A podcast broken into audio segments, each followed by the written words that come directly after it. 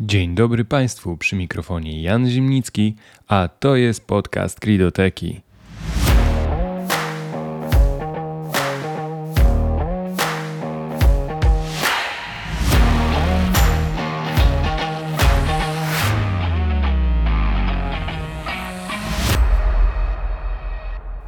W dzisiejszym odcinku podcastu o tym, że obowiązkowy KSEF został przesunięty na 1 lipca 2024 roku, o czym piszę na blogu Krido razem z Michałem Szwedem i Maciejem Dybasiem.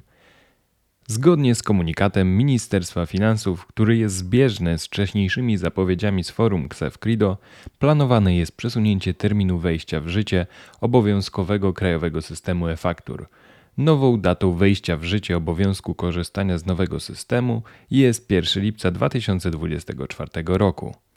Co przesunięcie terminu oznacza dla przedsiębiorstw?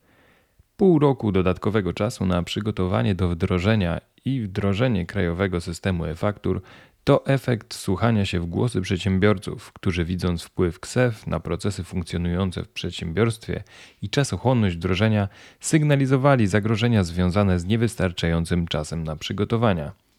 Tak przekrojowy projekt obejmujący wiele działów w organizacji, konieczność ustaleń z kontrahentami, zmiany w procesach biznesowych i wreszcie wymóg dostosowania systemów finansowo-księgowych wymaga czasu, którego dla wielu przedsiębiorców przy założeniu wdrożenia z dniem 1 stycznia 2024 roku zwyczajnie by nie wystarczyło.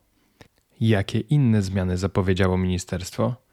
Niektóre rodzaje e-faktur nie będą objęte KSEF – są to faktury konsumenckie, a także bilety spełniające funkcje faktur, w tym paragony na autostradach płatnych. Ministerstwo Finansów wydłużyło też o dodatkowe pół roku termin na wdrożenie krajowego systemu e-faktur dla podatników zwolnionych podmiotowo z VAT.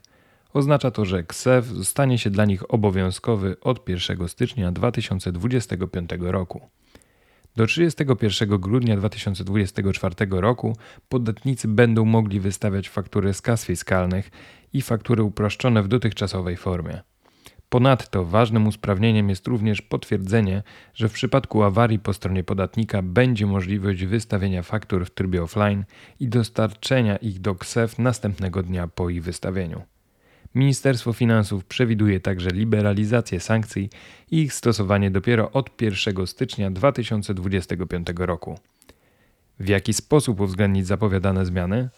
Mając na uwadze realny czas trwania projektów wdrożeniowych, przesunięcie terminu nie powinno wpływać na wstrzymanie prac przygotowawczych, szczególnie w dużych organizacjach.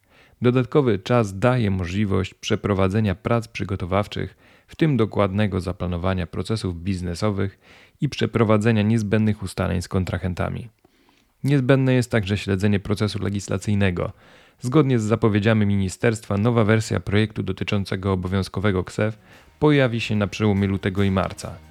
Zachęcamy do śledzenia naszego bloga i podcastu, gdzie będziemy informować Państwa o kolejnych istotnych zmianach dotyczących krajowego systemu e-faktur.